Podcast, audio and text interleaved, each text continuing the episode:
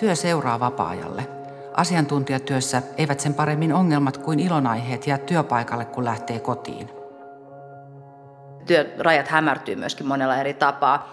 Yksi on se, että me joudutaan tekemään tämmöistä tunnetyöskentelyä eri tavalla. Meidän täytyy olla tietynlaisia työnantajalle ja, ja työssä. Ja toinen on myöskin esteettinen työskentely. Meidän täytyy näyttää tietynlaisilta. Ja puhutaan paljon siitä, että haetaan työntekijä, joka antaa 110 prosenttia työnantajalle, eli kaikki osat itsestään.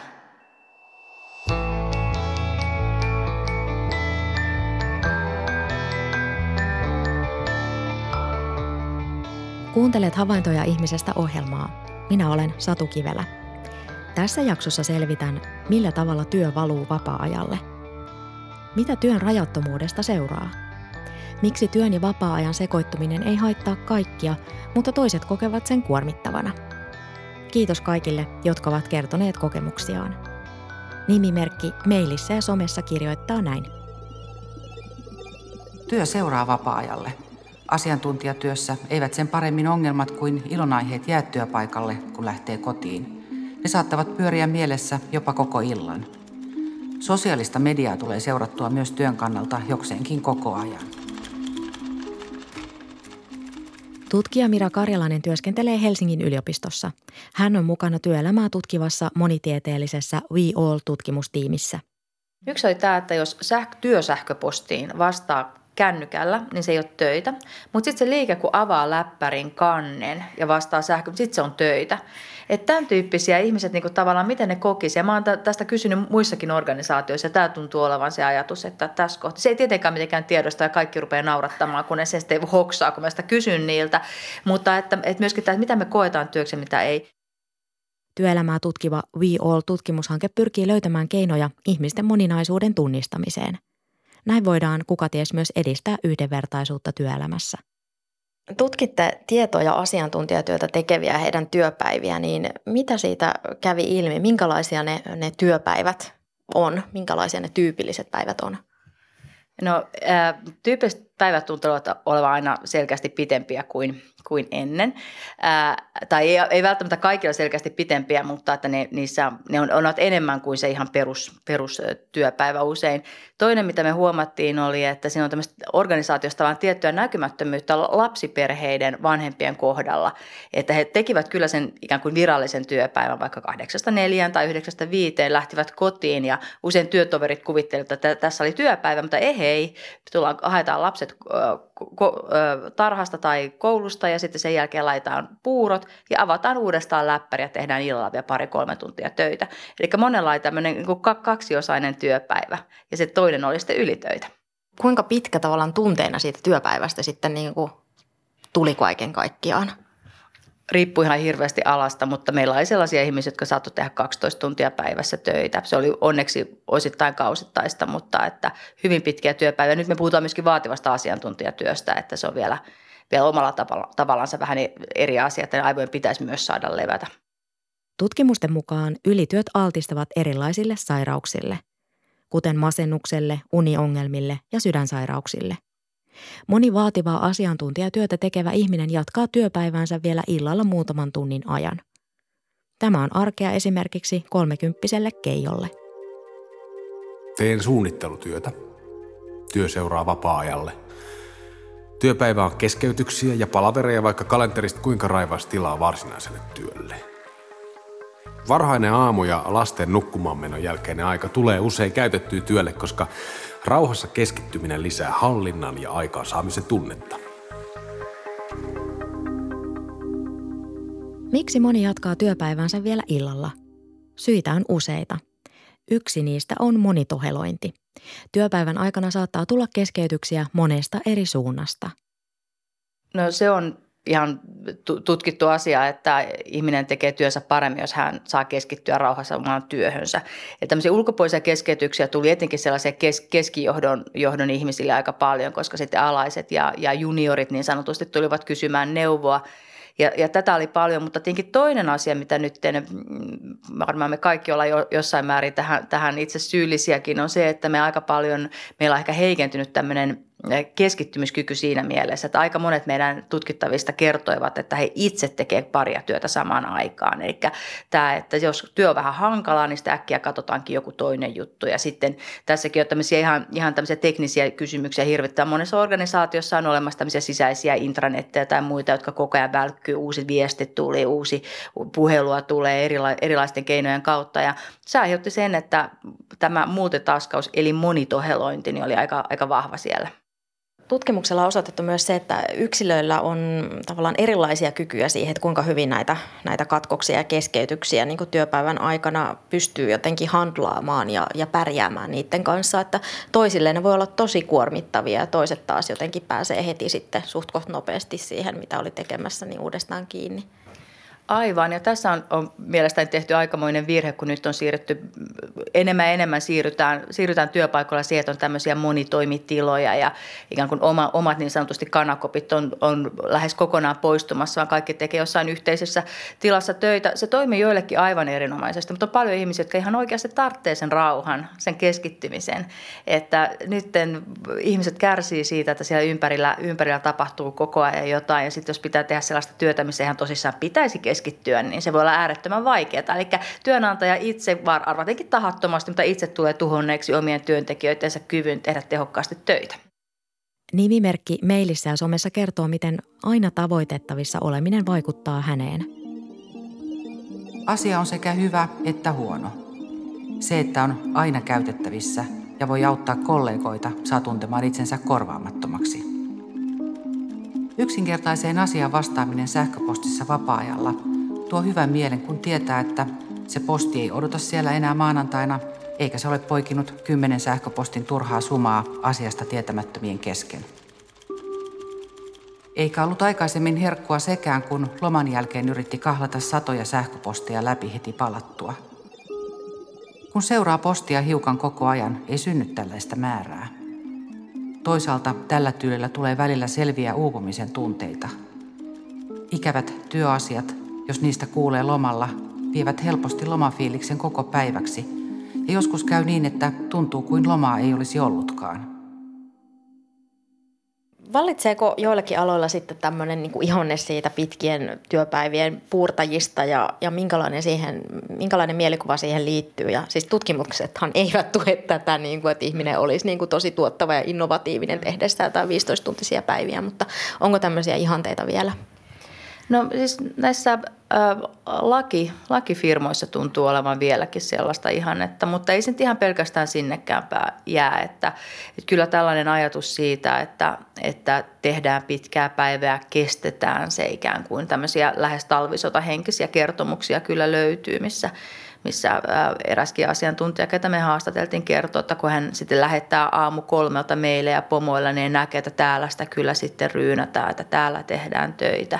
Että kyllä tässä tämmöinen, tämmöinen niin kuin näyttämisen malli myöskin on. Ja tähän on myös yksi kysymys siinä on se, että et ei vaan se, että, että tehdäänkö töitä sen takia, että halutaan tehdä pitkää päivää, vai onko siinä myös tämä elementti, että näytetään muille, että tehdään pitkää päivää, jolloin se tuottaa tietynlaista sosiaalista kulttuuria, yrityskulttuuria, joka tuottaa sosiaalisia paineita muille. Kun työntekijä kokee työssään työn imua, työ vetää magneetin lailla puoleensa. Taukoja ja lomaa voi olla vaikea pitää – Tutkija Mira Karjalan kertoo, että silloin työ voi muuttua mielentilaksi. Mitä se tarkoittaa? Me tarkoitetaan sillä sitä, että työssä on niin vahva imu, että sitä halutaan jatkuvasti tehdä, mutta myöskin sitäkin, siinäkin on toki eroja, että miten sitten se organisaatio, se työnantaja, itse työpaikka tavallaan niin tuottaa sitä. Eräs henkilö, ketä me haastateltiin, kertoi, että hän teki töitä siis kolmella eri aikavyöhykkeellä, jotka olivat Brasilia, Eurooppa ja Kiina – No tämä tietenkin tuotti sitten tulokseksi se, että hänellähän oli siis ihan siis vuorokaudet ja mihin aikaan hän saattoi tehdä aamu kolmelta töitä ja ne meni aivan pitkin poikin. Ja sitten pyydettiin heitä, kaikki näitä, ketä me tutkittiin, niin tavallaan piirtämään kuvat siitä, että miten, mitä tämä työelämä näyttää, eikä kuvaamassa työelämästä. Ja hän sitten piirsi vain kaksi tämmöistä niin sykkyrää yhteen ja sanoi, että näitä on mahdotonta erottaa toisistaan. Mutta hän oli tyytyväinen siihen tilanteeseen. Se on myös muistettava, että kun puhutaan työrajojen hämärtymisestä, niin se ei automaattisesti tarkoita sitä, että se on, se on kaikille huono. Mutta ongelma on se, että jos ne tavallaan ihmisille ei anneta välineitä miettiä ja ratkaista niitä kysymyksiä, mitä siihen nousee. Nimimerkki Aina töissä kertoo viestissään, että hän on aloittanut sairaanhoitajan työn uudessa paikassa. Hän on työstään innoissaan ja opittavaa riittää. Aina töissä kirjoittaa, että hän on yksinhuoltaja ja joutuu käymään keikkatyössä vapaa-päivinä kahdesta kolmeen kertaan kuussa, jotta hän saa rahat riittämään. Mitä eroja sitten tässä työn ja muun elämän välisten rajojen hämärtymisessä on miesten ja naisten kesken? No eräs sellainen edelleenkin Suomessa vaikuttaa tekijähän on se, että meillä naiset edelleen kantaa enemmän hoivavastuuta. Ja tämähän ei ole nyt muuttunut, että naiset tekee, naiset tekee paljon enemmän sekä kotitöitä että hoivaa, sekä siis lapsiansa lähinnä, mutta myöskin enemmän ja enemmän vanhempiansa, eli ikääntyviä ihmisiä. Ja tämä tarkoittaa sitä, että naisilla ja miehillä voi olla aika erilainen tavallaan se elämä, jonka sisällä se työelämä sijaitsee, joka tarkoittaa sitä, että sitten rajojen, rajoista kiinni pitäminenkin on erilaista. Tässä on toki sanottaa, että tässä on kaksi puolta. Eräs on se, että tietyssä mielessä myöskin tämä saattaa tavallaan niin kuin suojata naisia siltä, että ei pystykään tekemään 16 tuntia päivässä töitä, mitä jotkut, jotkut tai siis perheisnaista ei välttämättä pysty tekemään 16 tuntia päivässä töitä. Mutta toki se toinen puoli siinä on se, että tällähän on sitten myöskin tällaisia niin kuin taloudellisia seurauksia, että kuka, kuka tekee töitä ja kuinka paljon. Mutta kyllä tässä on ihan selvästi nähtävissä se, että, että työn rajojen hämärtyminen kohtelee naisia miehiä eri tavalla. Nimimerkki Ruuhkavuosiäiti kirjoittaa viestissään, että työ seuraa vapaa-ajalle, mutta se on myös keino järjestellä arkea. Kyllä vaan, koska sovittelen itse arkeani sillä tavoin. Lasten vuoksi toimistotyöaika jää usein vajaaksi, minkä lisäksi lapsiin liittyvät monet muut erikoistilanteet sekoittavat työpäiviä. Vastaavasti annan työn läikkyä arkiiltoihin – Mieluummin pitäisin työn ja vapaa-ajan rajan selkeämpänä, mutta tässä elämäntilanteessa joustavuus puolin ja toisin on ehdottomasti parempi kuin tiukat työajat. Lisäksi haluan kehittää ammattitaitoani, joten luen työhön liittyvää kirjallisuutta iltaisin ja viikonloppuisin.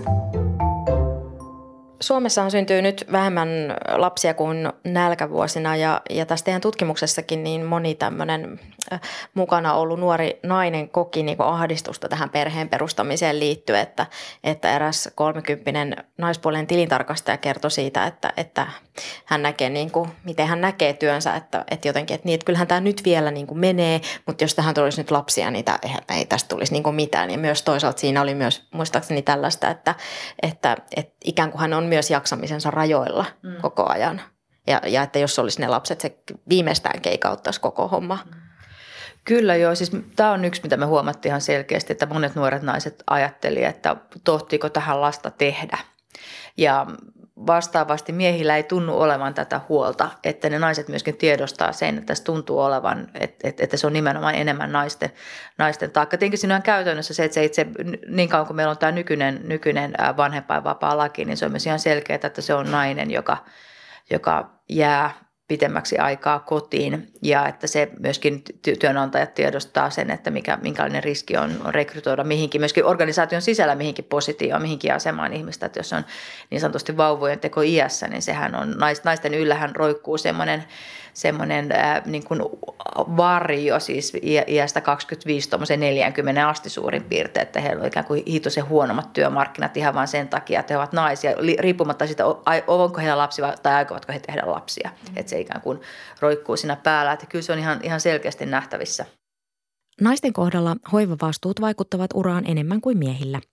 We All-tutkimushankkeessa selvitetään myös työhön pääsyn esteitä sekä työn ja perheen yhteensovittamista.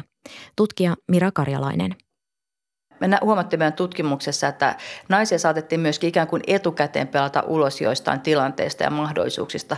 Ajatellaan vaikkapa yllättäen tulevaa työmatkaa kaukomaille ja, saa, ja sitten eräs tämmöinen johtaja kertoi siitä, että hänellä on jotain ihan huippunaisia tiimissä, mutta että ei hänen tavallaan tulisi mielenkään pyytää heitä, koska heillä on lapsia. Eli tässä tavallaan se E- esihenkilö, lähijohtaja jo itse tavallaan tekee sen päätöksen, hän ei edes kysy, koska hän olettaa, että se nainen ei voi lähteä, koska hänellä on lapsia kotona. Ja sitten tässä on tietenkin todettu myös se, että usein niillä miehillä kyllä myös on lapsia kotona, että se ei ole sitä, että tässä niin olisi, olisi vastakkain lapsettomat miehet ja, ja, ja laps, lapsekkaat naiset, vaan se, että, että nämä vaan nähdään eri tavalla ne hoivavastuut. Ja tämä koko ajan murentaa myöskin sitä naisten mahdollisuuksia edetä urallansa, että tämä ei ole pelkästään sellainen tämmöiset ikään kuin mikropäätökset, pienen hetken päätökset, ne oikeasti rakentaa ihmisten uria tai jättää rakentamatta. Nimimerkki Leffe kirjoittaa, että hänen työnsä ei seuraa vapaa-ajalle. Leffe tekee töitä vanhusten hoitotyön parissa saman yrityksen eri yksiköissä. Hänen työnsä jäävät päivän päätteeksi työpaikalle. Leffe kertoo, että harvoin vapaa-ajalla ollessaan soitetaan töihin. Jos näin käy, Leffe joustaa, koska hän pitää työstään.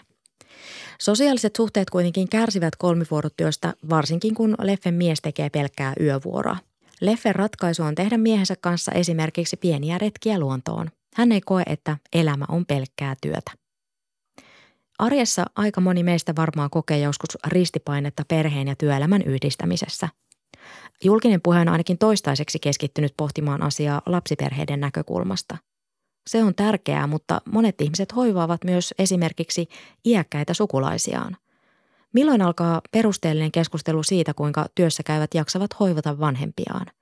Tutkija Mira Karjalainen – Ihan samalla tavalla yritysjohtajilla, jotka ovat miehiä, niin kyllä heidänkin vanhempansa, ka- kaikkien meidän vanhemmat vanhenevat joka vuosi yhden vuoden, että, että tämä ei ole millään tapaa tosiaan niin kuin naisiin sidottu kysymys. Pitää tajuta ja tiedostaa se, että, että jos, jos 25-40-vuotiaiden naisten yllä, yllä roikkuu niin sanotusti varjo, niin samalla tavalla myöskin kaikkien, mikä tähän laitetaan vaikka 40-vuotiaasta ylöspäin, niin he, heidän vanhempansa vanhenevat eri tahtia erilaisia, ja erilaisilla sairauksilla, joka tarkoittaa sitä, että kenen tahansa aikuisen työntekijän on mahdollista he joutua pitämään huolta vanhemmista. Tämä pitää tiedostaa organisaatioissa, että se ei ole mitenkään kuin tietyn ikäryhmän tai, tai, tai pienten lasten vanhempien kysymys, vaan että kuka tahansa ihminen on sellainen, joka jossain kohti todennäköisesti joutuu hoitamaan tai saa hoitaa vanhempiansa, joka tarkoittaa sitä, että tämä pitäisi ottaa mukaan myöskin, sanotaanko, suuren, suuren kansainvälisen ää, pörssiyhtiön toimitusjohtajalla pitäisi olla samat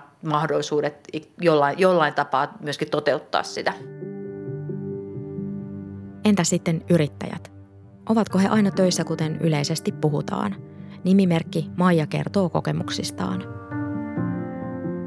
Olen yrittäjä. En ole saanut kuin 1500 euroa palkkaa viimeisen vuoden aikana ja vastaan puhelimeen ja asiakkaiden viesteihin lähes vuorokauden ympäri. Ihmiset eivät enää tunne häveliäisyyttä ja tekstiviestittävät pyhinä ja öisin pikkuasioista. Vastaan työntekijöiden jaksamisesta ja siitä, että heille riittää palkkaa, eli vaikka en ole työmaalla, teen kehitystyötä ja markkinointia. Nukun öisin viisi tuntia ja teen töitä kuusi päivää viikossa aina kun on aikaa. Terapeutti käski harrastaa tunnin viikossa itselleni.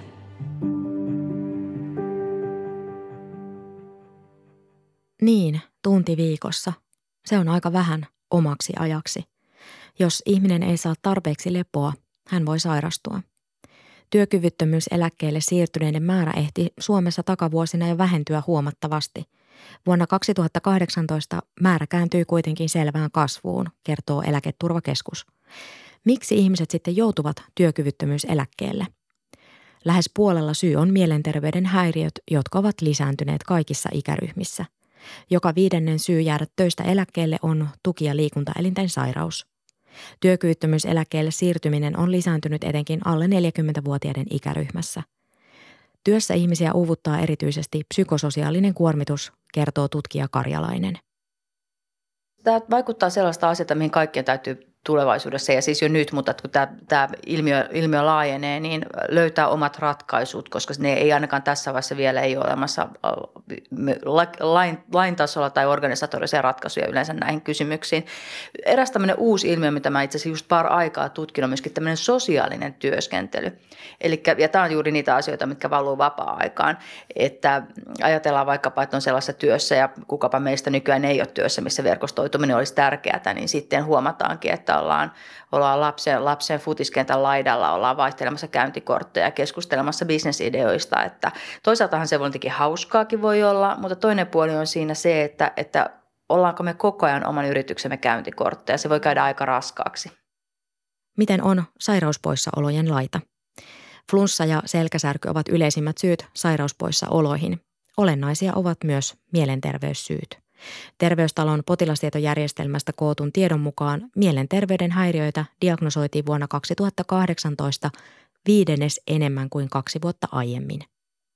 Ahdistuneisuus, unettomuus, masennus, pitkittynyt stressi tai toistuva masennus ovat siis lisääntyneet viidenneksellä parissa vuodessa. Erityisesti ovat lisääntyneet ahdistuneisuushäiriöt, kerrotaan Terveystalon Näin Suomi voi selvityksessä. Aikaa pitäisi varata arkisen aheruksen lisäksi myös rentoutumiselle ja ystäville. Kun jaksaminen tai aika on kortilla, moni tinkii sosiaalisista suhteista.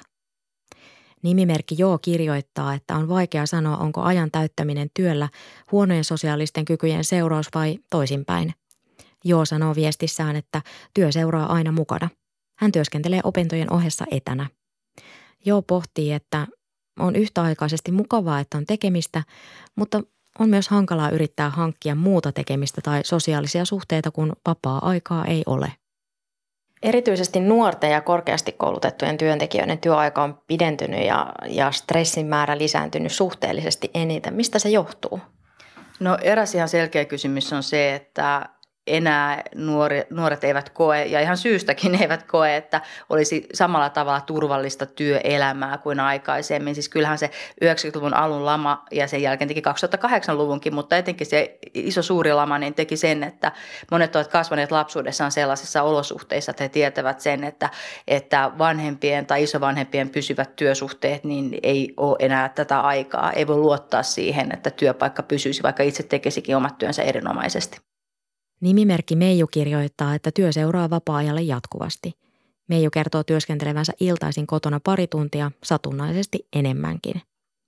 Meijua väsyttää työskentely vapaa-ajalla ja hänestä usein tuntuu, ettei viikonloppuna palaudu kuluneesta työviikosta. Alimmalla tasolla organisaatioista olevat työntekijät, niin kuin aika tasapuolisesti naiset ja miehet, oli, oli niin kuin asettanut elämänsä jotenkin siihen vinkkeliin, että, että miten se työ sen määrittelee ja, ja sitten oli tätä kilpailua keskinäis, keskinäistä kilpailua, että miten nyt näytetään ja, ja yritetään niin kuin edetä uralla ja, ja työ tulee niin kuin kaikessa ensin. Mistä tämä kertoo? No osittain varmaan siitä, että nuoret aikuiset kokee työelämän kuitenkin aika epävarmana – se on yksi juttu. Toinen on se, että mehän ollaan tutkittu koulutettuja aikuisia, korkeasti koulutettuja aikuisia, joka tarkoittaa sitä, että monet kyllä ihan aidosti myös pitää työstänsä ja näkee, että se on tosi mielenkiintoista. Ja sitten siihen liittyen, jos ne ovat tämmöisiä uraorientoituneita ihmisiä, jotka haluavat edetä nopeasti urallaan, niin sitten siihen tulee se kilpailu niin nopeasti kyllä mukaan. Nimimerkki Niinalla työ ajoittuu myös vapaa-ajalle, mutta se ei häntä häiritse. Työnkuva valikoitui mielenkiintoisuuden ja haastavuuden perusteella. Halusin työn, jossa viihdyn ja lopulta sellaisen myös sain. Sen vuoksi ei ole ongelma, kun työ ajoittuu toisinaan myös yleisesti oletetulle vapaa-ajalle, kuten iltoihin tai kansallisiin pyhäpäiviin. Tämä työ on kuin mieluinen harrastus, josta vieläpä maksetaan hyvin. Minkälainen on tämmöinen perinteinen ihannetyöntekijä ja onko, onko se vielä tavallaan se, mitä, mitä halutaan? Perinteinen ihannetyöntekijä tarkoittaa sellaista ihmistä, joka tavallaan antaa, antaa kaikkensa työlle. Ja tämä perustuu vanhana, vanhaan ajatteluun siitä, että, että olemassa julkinen minä, joka on töissä, ja yksityinen minä, joka on kotona.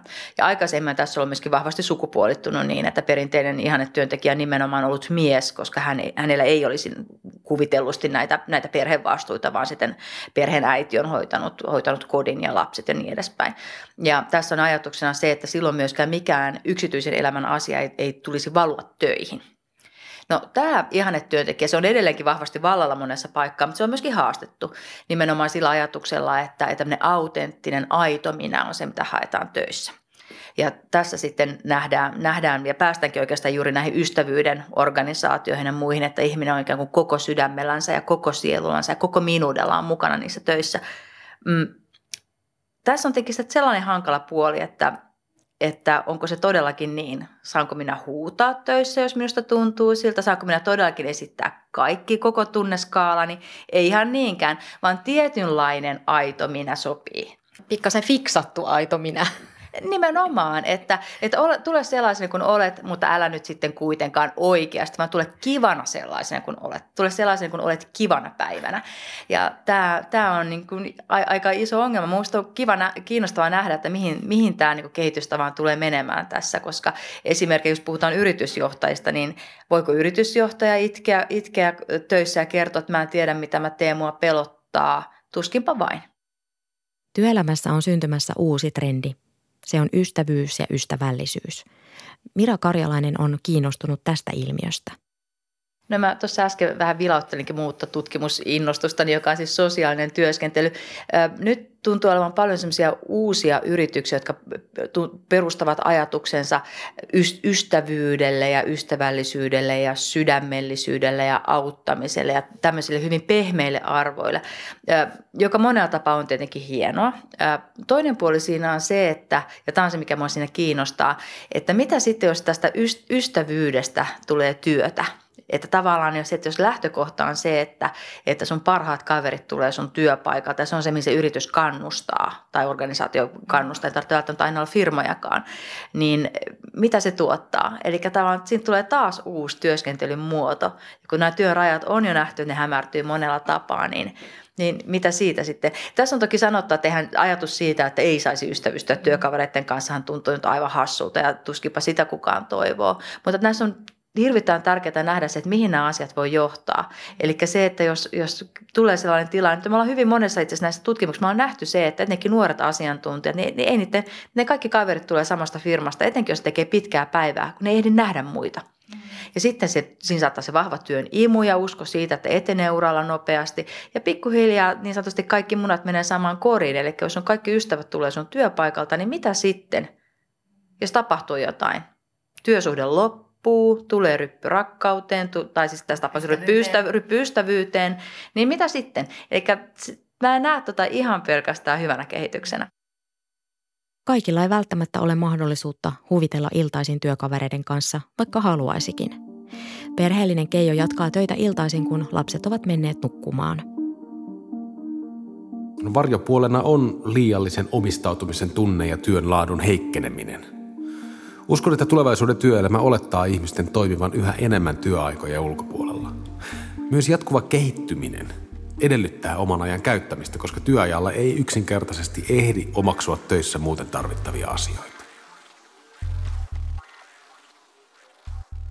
Nimimerkki Kerttu kirjoittaa viestissään, että hänellä ei ole kiinteää työaikaa, vaan hänelle on määritetty viikkotyöaika.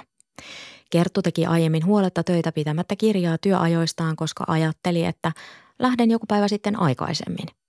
Kerttu sairastui työuupumukseen ja ryhtyi pitämään kirjaa työajastaan. Hän huomasi, ettei koskaan ollut pitänyt tuntejaan joustavasti pois. Nyt Kerttu on aiempaa tarkempi työajastaan. Miten työaika oikein määritellään?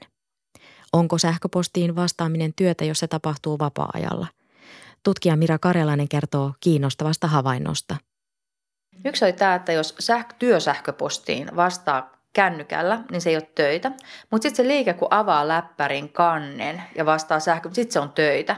Että tämän tyyppisiä ihmiset niin tavallaan, miten ne kokisivat. Ja mä oon tästä kysynyt muissakin organisaatioissa, ja tämä tuntuu olevan se ajatus, että tässä kohtaa. Se ei tietenkään mitenkään tiedosta, ja kaikki rupeaa naurattamaan, kun ne sen sitten hoksaa, kun mä sitä kysyn niiltä. Mutta että, että myöskin tämä, että mitä me koetaan työksi mitä ei.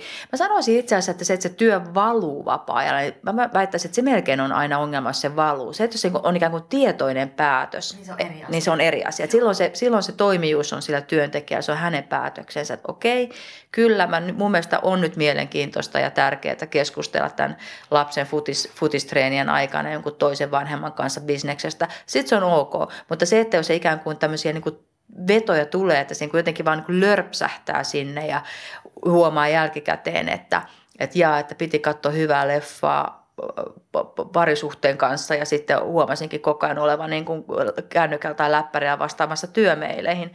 Ja tässä on myös sanottaa se, että, että nämä puolisot ja lapset, ne kommentoi yleensä aika vahvastikin sitä. He on tyytymättömiä. Mm. Et se, että kun se työ valuu vapaa-aikaan, niin riippuu jotenkin missä vapaa-aika sijaitsee. Jos sijaitsee kahvilassa, sitä ehkä niin paljon muut kärsii, mutta jos se sijaitsee kotona, niin sieltä tulee, on tullut vastaajat kertoa niin aika vahvaakin palautetta, etenkin lapsilta siitä, että hei, että miksi sä et ikinä ole mun kanssa, tai sä mukaan mun kanssa, mutta sä oot käytännössä katsoen koko ajan läppärillä. Myös nimimerkki Epi kertoo, että työ seuraa häntä vapaa-ajalle. Hän sanoo tekevänsä asiantuntijatyötä eli ajatustyötä, eikä ajatuksia voi sitoa kellokorttiin – Epin mielestä luovimmat ideat syntyvät usein vapaa-ajalla. Miten sitten suhtaudutaan niihin alaisten, alaisten töihin. Ja tässä on tietenkin se ongelma, kun usein etenkin tämmöisen kilpailualueen niin ihmisten haluaa edetä urallansa. Että, että ei ne välttämättä ollenkaan ole sellaisia tilanteita, että, että jotenkin siinä niin kuin on, on ase ohimolla, että sinut joko erotetaan tai sitten sinä teet tämän työn. Harvoin ne semmoisia tilanteita, mutta eräs, eräs meidän vastaajista kertoi siitä, että oliko hän, oliko se nyt sanotaan 13 päivän lomamatkalla Yhdysvalloissa, josta hän päätyi tekemään töitä 12 päivää hupsista, hei. No tuli semmoinen keissi, että piti hoitaa. Varmasti piti, mutta tämäkin oli erittäin iso organisaatio. Onko todellakin niin, että kukaan muu ei olisi voinut hoitaa sitä? Mutta se on äärettömän vaikea alaisen sanoa oma, omalle esihenkilölleen tai isommalle johtajalle sitä, että, että hei, että mä oon lomalla ja nyt ei kuule hotsita. Nimimerkki Liinu 25V tekee lähes joka viikko töitä toimistojen ulkopuolella ja toisinaan lomallakin. Töistä irtautumiseen auttavat harrastukset ja ystävien kanssa tehdyt viikonloppureissut. Liinun mukaan kiireisinä aikoina on kuitenkin vaikea päästä töistä irti ja stressi vaikuttaa muun muassa urheilusuorituksista palautumiseen. Liinulla on joustava työaika, joten loppujen lopuksi arjessa on hänen mielestään kyse valinnoista ajankäytön suhteen. Liinu sanoo tekemänsä mieluummin joustavasti töitä kuin alistumansa tiukkaan työaikaan ja työskentelypaikkaan.